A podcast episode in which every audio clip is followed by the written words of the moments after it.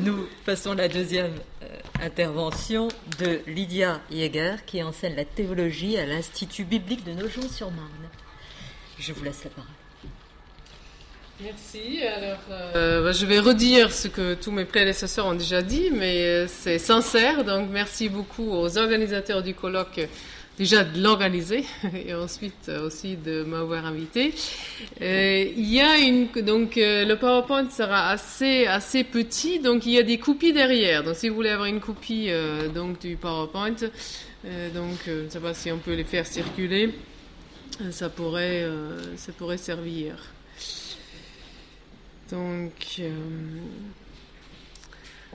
alors, je voudrais vous parler de Leslie Newbigin, euh, donc, euh, Leslie Newbegin, alors qu'il n'était pas un théologien universitaire, euh, ça a certains avantages parce qu'il y a, je pense, déjà une pensée qui est peut-être plus facile à comprendre que celle de Barthes, et, aussi avec donc une dimension plus, disons, en tout cas des répercussions très pratiques. Cela dit, il a collaboré avec Barthes donc sur sur certains dossiers.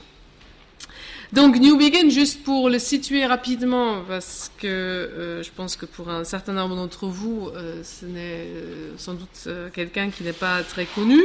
Donc New Begin, en fait, est né en Angleterre, au nord de l'Angleterre, entreprend des études de géographie, de sciences économiques et de théologie études au cours desquelles il s'est converti et en 1936, il part pour l'Inde en tant que missionnaire de euh, la Church of Scotland, donc euh, Église réformée. Il est euh, consacré en 1947 pasteur, évêque, pardon, évêque de la toute jeune Church of South India, qui regroupe différentes églises protestantes de la région. Et cette aventure euh, d'union entre différentes dénominations euh, l'amène à être en contact avec le Conseil écuménique des Églises. Il est euh, nommé secrétaire général du Conseil international des missions qui intègre le Conseil écuménique et il va donc travailler quelques années avec le Conseil écuménique des Églises avant de retourner en Inde pour redevenir évêque de la diocèse de Madras.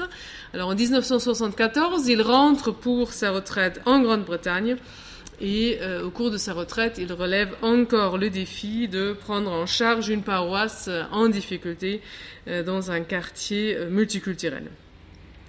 Et ayant vécu si longtemps dans une culture non occidentale, Newbegin put voir la civilisation européenne avec les yeux d'un missionnaire étranger, comme il dit.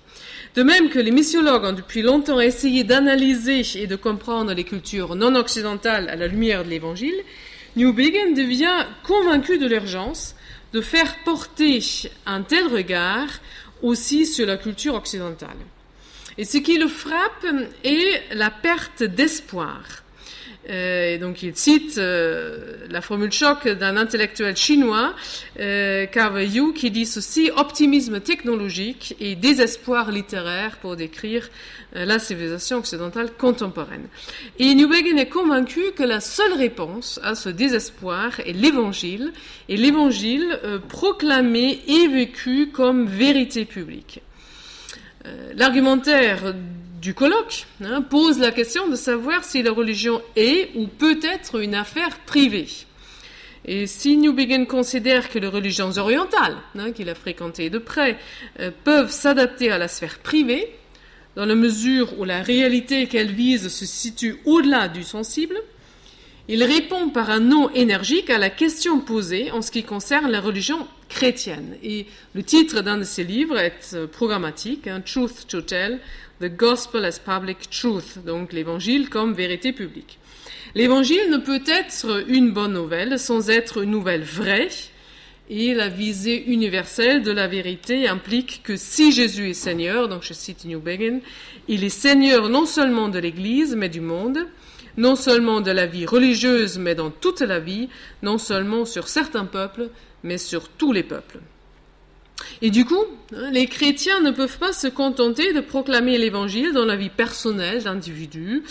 Mais ce message, je cite encore Newbegin, doit être entendu dans les conversations des économistes, des psychiatres, des éducateurs, des scientifiques et des hommes politiques. Nous devons proclamer l'Évangile non pas comme un ensemble de valeurs honorables, mais comme la vérité concernant ce qui est le cas. Et Newbegin aime citer euh, la parole de Paul hein, dans Acte 26. Ce n'est pas en cachette que tout cela s'est passé.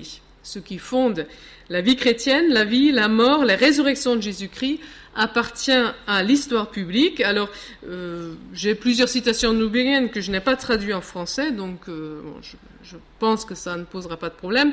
Donc, here is a fact, and of course it is not a religious fact. It does not belong to the little slot in Time magazine between drama and sport, where religion is kept. It belongs to the opening section on world affairs. The kingdom of God is at hand. Alors l'approche de Newbegin est d'autant plus intéressante qu'il n'accepte aucune des trois attitudes philosophiques déclinées dans l'argumentaire du colloque.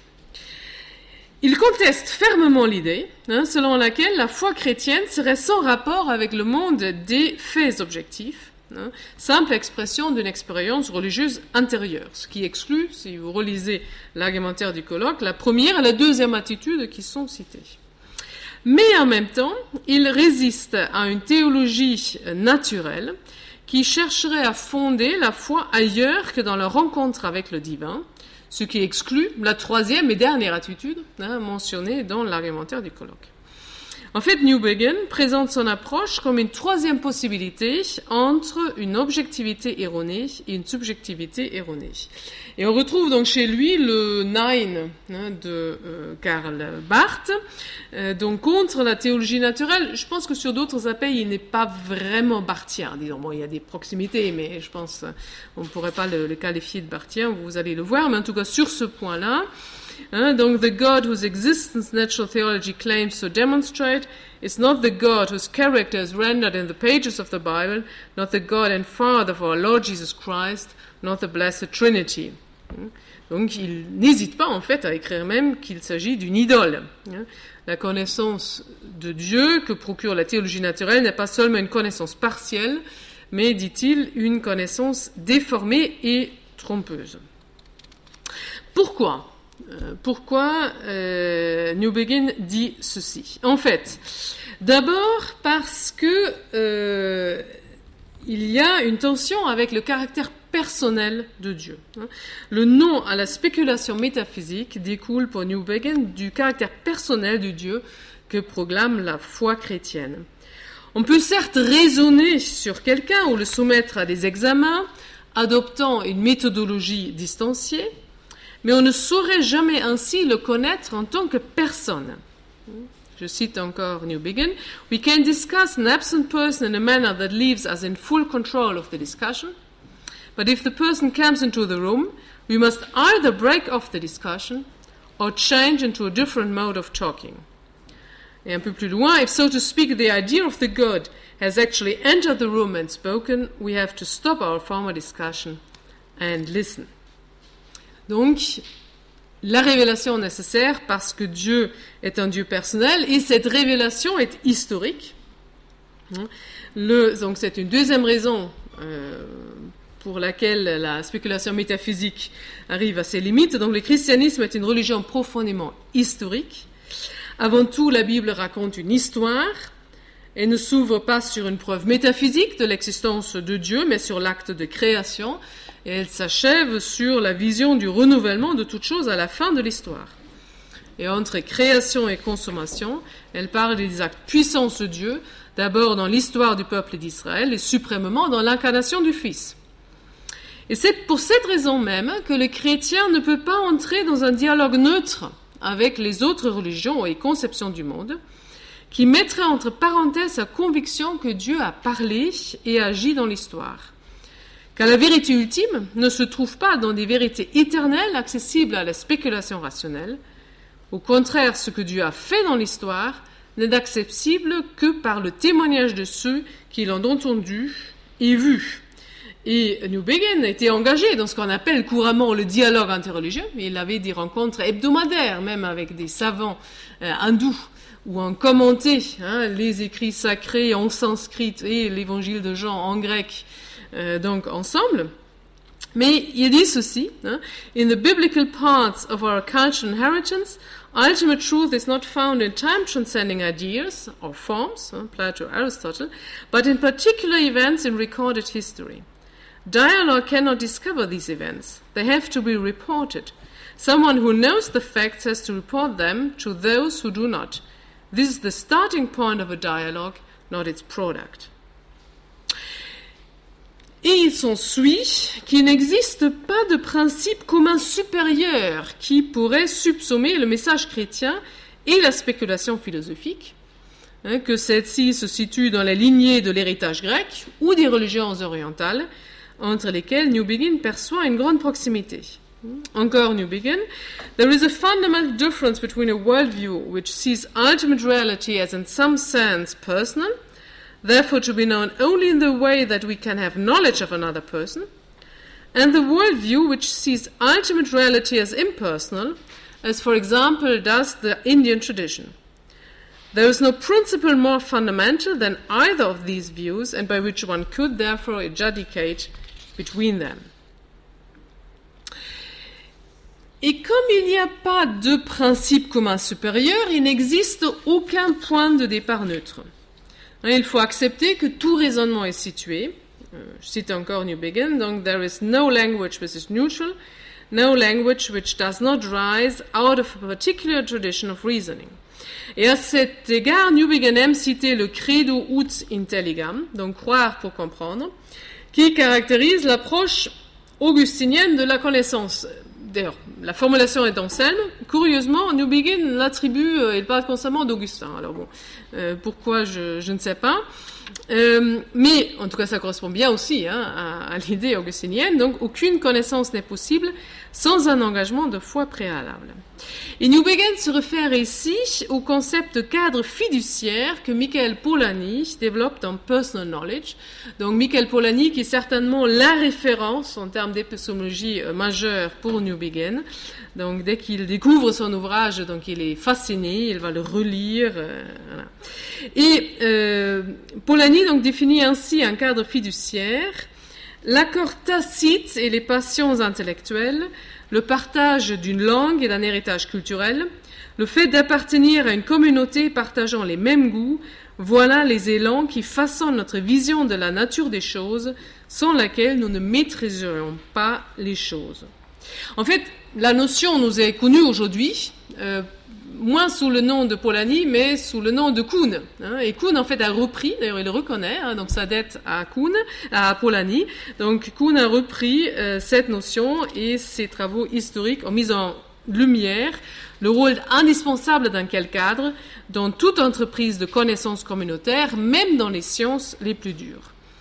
Et l'incommensurabilité entre deux paradigmes implique que l'on ne peut pas passer de l'un à l'autre par déduction logique, il faut plutôt une conversion qui permet de voir le monde d'une nouvelle façon. Et euh, donc pour Newbegin, hein, donc c'est la raison pour laquelle la plupart des efforts entrepris pour prouver le caractère raisonnable hein, du christianisme relèvent d'une stratégie erronée, car ils opèrent à partir de la présupposition inacceptable qu'il faudrait en fait rendre la foi chrétienne acceptable du point de vue hein, du paradigme de la rationalité acceptée euh, dans la culture actuelle. Donc, the affirmation that the one by whom and through whom and for whom all creation exists is to be identified with a man who was crucified and rose bodily from the dead cannot possibly be, accommodated within any plausibility structure except one of which it is the cornerstone. Donc, l'évangile est nécessairement le point de départ hein, euh, du paradigme chrétien. Alors, quand on reconnaît le caractère situé de toute connaissance humaine, l'ombre du relativisme surgit. Hein, tout savoir s'inscrit dans un contexte culturel donné, s'exprime dans un langage formé par l'histoire d'une communauté, s'appuie sur des convictions tacites préalables. Est-ce à dire qu'il n'est que qu'opinion subjective Mais en fait, là, Newbegin aussi reprend à Polanyi donc la conviction que l'homme est en contact avec une réalité extérieure, et c'est euh, ce contact avec la réalité extérieure qui sert de garantie contre le scepticisme relativiste. Et il s'ensuit que chacun doit défendre sa perspective avec une intention universelle. Dans la mesure où il est convaincu d'être en contact avec une réalité qui le dépasse, il ne peut pas offrir ses convictions comme simple opinion privée. Et en fait, la communauté scientifique illustre bien comment la dimension personnelle de la connaissance, hein, même scientifique, n'empêche pas l'objectivité. Mais justement, on ne se glorifie pas euh, de, du pluralisme des avis, hein, même en science, euh, mais ces, euh, ces, idées plurielles hein, sont l'occasion de débats, d'arguments, de recherche. Donc on n'abandonne pas la recherche de la vérité. Et en fait, pour New Begin, c'est la mission mondiale qui est l'équivalent, en fait, à la publication des résultats en sciences. Hein, il dit dans, dans le travail scientifique, cette intention universelle se montre par l'empressement des scientifiques à publier leurs résultats et les soumettre à la critique des autres. Et euh, pour la foi chrétienne, c'est la mission mondiale. Par elle, nous soumettons l'Évangile au test de la rencontre de toutes les cultures, car si l'Évangile est vrai, il est vrai pour tous et ne doit être caché à personne. Alors, euh, son refus de la théologie naturelle n'implique pas que New Begin rejette la possibilité et la valeur d'arguments euh, déployés en faveur de la foi chrétienne. Donc il y a bien une certaine forme d'apologétique possible. Et les arguments qu'il avance sont de trois grands types. D'abord, de loin, euh, le plus important sont des considérations épistémologiques, d'ailleurs toujours en étroit dialogue avec Polanyi. Et ces considérations cherchent à montrer que le non-chrétien est dans la même situation épistémique que les chrétiens en ce qui concerne la dimension d'engagement personnel nécessaire pour atteindre une quelconque connaissance. Dans ce sens-là, d'ailleurs, c'est pas foi contre raison. C'est deux types de raison et deux types de foi. Hein, mais c'est pas foi contre raison, euh, comme euh, on essaye parfois de le faire croire. Si ajoute ensuite le constat que seule la foi chrétienne fournit un fondement suffisant à la connaissance, et enfin, euh, le cadre fiduciaire chrétien démontre sa plus grande fécondité face à des interrogations philosophiques perpétuelles. Donc, New Begin hein, rejette résolument le fondationalisme classique qui prétend construire la connaissance à partir d'une fondation supposée infaillible, indubitable ou encore incorrigible. Et Descartes sert de penseur paradigmatique pour l'effort occidental diriger un système de connaissance indubitable sur la seule raison humaine. Mais justement, New Begin, à la suite de Polanyi encore, considère que l'idéal cartésien d'un savoir indubitable obtenu par les seules ressources humaines et formulé dans le langage rigoureux des mathématiques, ne pouvait pas ne pas finir dans le relativisme et nihilisme post-moderne, en fait très moderne, parce que simplement l'aboutissement des Lumières. Constatant que le type des certitudes recherchées ne pouvait pas être atteint, de plus en plus de personnes désespèrent de la possibilité même de connaître quoi que ce soit. Et la dissolution en cours de l'esprit des Lumières confirme qu'elles étaient parties d'un point de vue erroné. Hein. Le euh, chrétien ne devrait pas être surpris, car euh, si Dieu est l'auteur de toute chose, hein, dit euh, New Begin, donc toute recherche de connaissance, toute prétention à la connaissance qui ne part pas de Dieu doit finir dans la conviction, dans la confusion. En fait, sur ce point-là, en fait, l'argument que développe Nobilien est assez proche euh, d'un argument développé par euh, le néo-calviniste Cornelius Van Til, Euh, alors, euh, c'est un courant hein, donc de la pensée réformée que Newbegin euh, connaissait. Il ne cite pas Ventil, il cite Abraham Kuyper, il cite euh, euh, euh, mais en tout cas, à plusieurs points, il est très proche en fait de la méthode aussi de Cornelius Ventil. Donc, Cornelius Ventil, donc, il, il, donne le nom d'argument transcendantal. Hein. En fait, Ventil pose la question quelles sont les conditions requises pour que l'homme puisse connaître quoi que ce soit et cherche à montrer que la connaissance n'est possible que quand on présuppose Dieu. Et l'argument transcendantal se présente sous une forme double. Hein. La phase positive, euh, consiste à montrer que le Dieu biblique rend possible la connaissance humaine. Et euh, la phase négative cherche à réduire tous les autres systèmes euh, de pensée ad absurdum, donc euh, à montrer qu'ils ne permettent pas de connaissance véritable si on va seulement jusqu'au bout de la logique de leur système. Et Newbegin déploie une telle stratégie transcendantale dans son analyse de la culture occidentale contemporaine. Mais justement, face à l'échec du paradigme ambiant, il incombe aux chrétiens, pour ainsi dire, une opération de sauvetage de la raison. L'évangile est aussi un message de salut épistémique, et notre époque se trouve devant un défi similaire à celui que les pères de l'Église et Saint Augustin en particulier ont relevé, en sauvant la culture classique des attaques des barbares.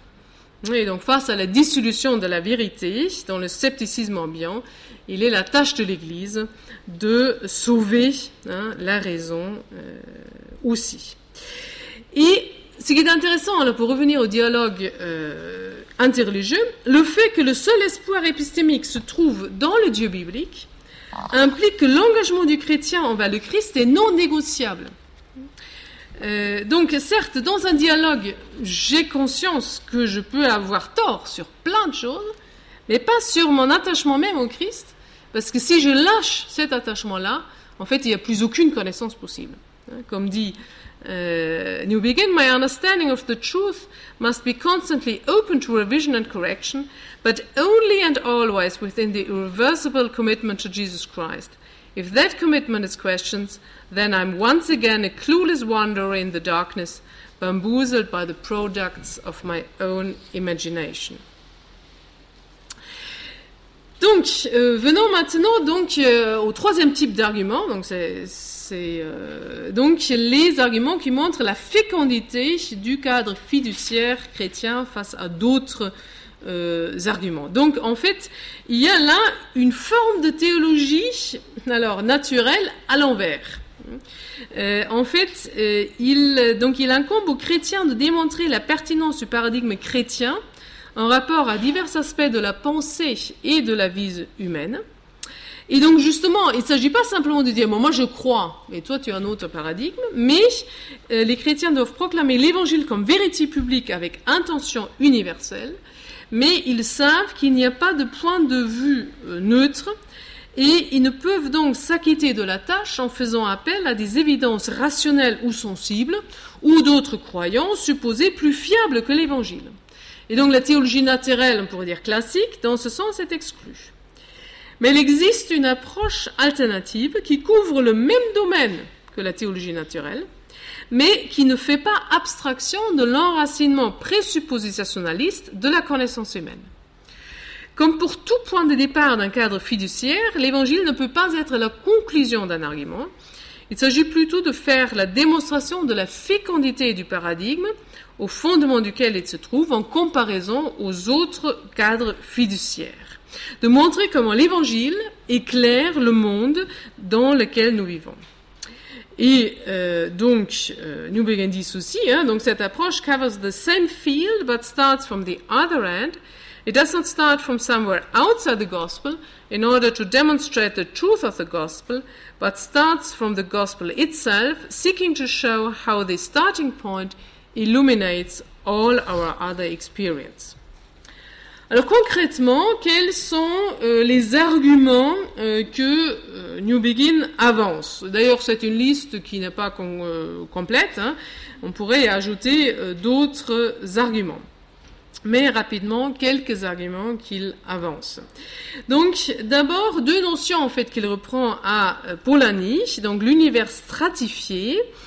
l'univers stratifié est une conception anti-réductionniste de la réalité qui s'appuie sur l'observation que le fonctionnement d'une machine est certes restreint, mais pas complètement déterminé par les lois physico-chimiques.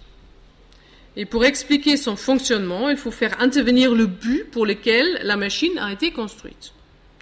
Et Polanyi voit une structuration similaire à l'œuvre dans la transition qui mène de la matière non animée à la matière animée, des êtres vivants inférieurs aux animeurs supérieurs et de ces derniers à l'homme.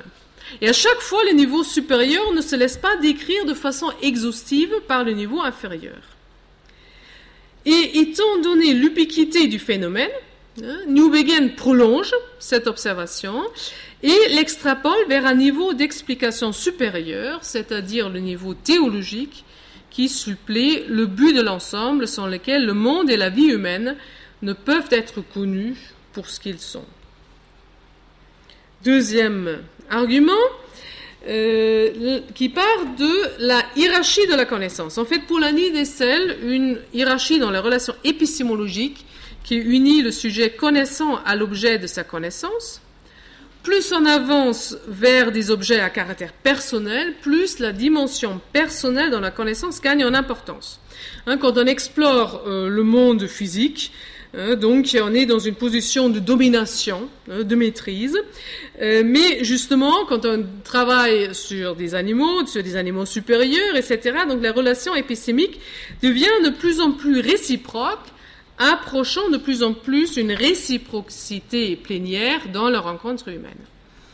Pourtant, l'aspiration à la compréhension mutuelle complète n'est jamais assoiffée.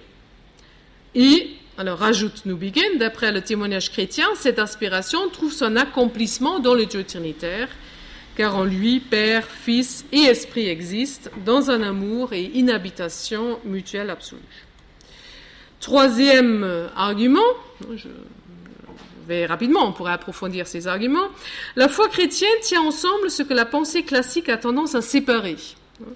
La philosophie grecque était marquée par le dualisme entre l'intelligible et le sensible, que ce soit dans le réalisme platonicien, hein, qui distingue le monde des idées du monde visible et matériel, ou dans l'antithèse aristotélicienne entre forme et matière. Mais la pensée informée de la révélation biblique ne peut guère s'accommoder d'un tel dualisme, la doctrine de la création affirme que Dieu a créé le monde visible et invisible, et de même la doctrine de l'incarnation montre que l'esprit, la pensée, la forme, hein, n'est pas un pôle opposé de la réalité matérielle, car c'est le logos divin qui prend la nature humaine. De même, l'opposition grecque entre être et devenir ne peut pas survivre à l'annonce de l'incarnation, car c'est bien le Dieu éternel, l'être en lui-même, qui est entré dans l'histoire terrestre, crucifié sous Ponce Pilate, comme dit le symbole des apôtres. Alors, reconnaître le caractère personnel de la réalité dernière permet de surmonter une autre antithèse qui a si profondément influencé la pensée moderne, l'antithèse entre ce qui est objectif et ce qui est subjectif, entre les faits et les valeurs, entre ce qui est connu avec certitude dans les sciences et les opinions privées qui prévalent en art, en morale et en religion, mais si le monde est l'œuvre d'un Dieu personnel, on doit s'attendre à ce qu'il porte la marque de son Créateur. En particulier, on comprend que la dimension personnelle est présente dans toute entreprise cognitive, y inclut en sciences dures, comme justement le met en lumière l'épistémologie polonienne. Alors, encore euh, donc un autre argument que Newbegin euh, mentionne euh, de la preuve de la fécondité de la vision biblique, c'est effectivement la fondation de la science. Hein. mais son scienticisme, je pense que l'argument connu, donc je ne vais pas le développer. Et je termine sur un dernier point, le caractère unique du Dieu biblique. Hein, concluons donc sur un indice de la fécondité du paradigme chrétien qui revient au cœur du message biblique, le caractère unique du Dieu biblique. Évidemment, dans un sens banal, la divinité de n'importe quelle religion, et même la fondation de tout système de pensée, est unique, car elle a des traits qui lui sont propres et qui la distinguent d'autres divinités. Pour que le caractère unique du Dieu biblique soit un argument en faveur de la foi chrétienne, il faut considérer que ces traits distinctifs le fassent reconnaître comme le vrai Dieu qui mérite notre adoration. Alors, New Begin réussit-il à le montrer? Ici, peut-être plus que nulle part ailleurs, il n'est pas possible de démêler évaluation objective et engagement subjectif. Que chacun juge donc pour lui-même comment il se positionne par rapport à la description que livre New Begin. No one who has been deeply immersed in the biblical narrative can ever again entirely escape from the presence of that one, God, so tender and yet so terrible, so passionate in his wrathful love and his loving wrath, forever calling on those who turn their backs on him, forever humbling himself in tender appeal, forever challenging his children to the heights of utter purity and finally accepting the shameful death of a condemned sinner in order to open for us the gate of glory. Je vous remercie de votre attention.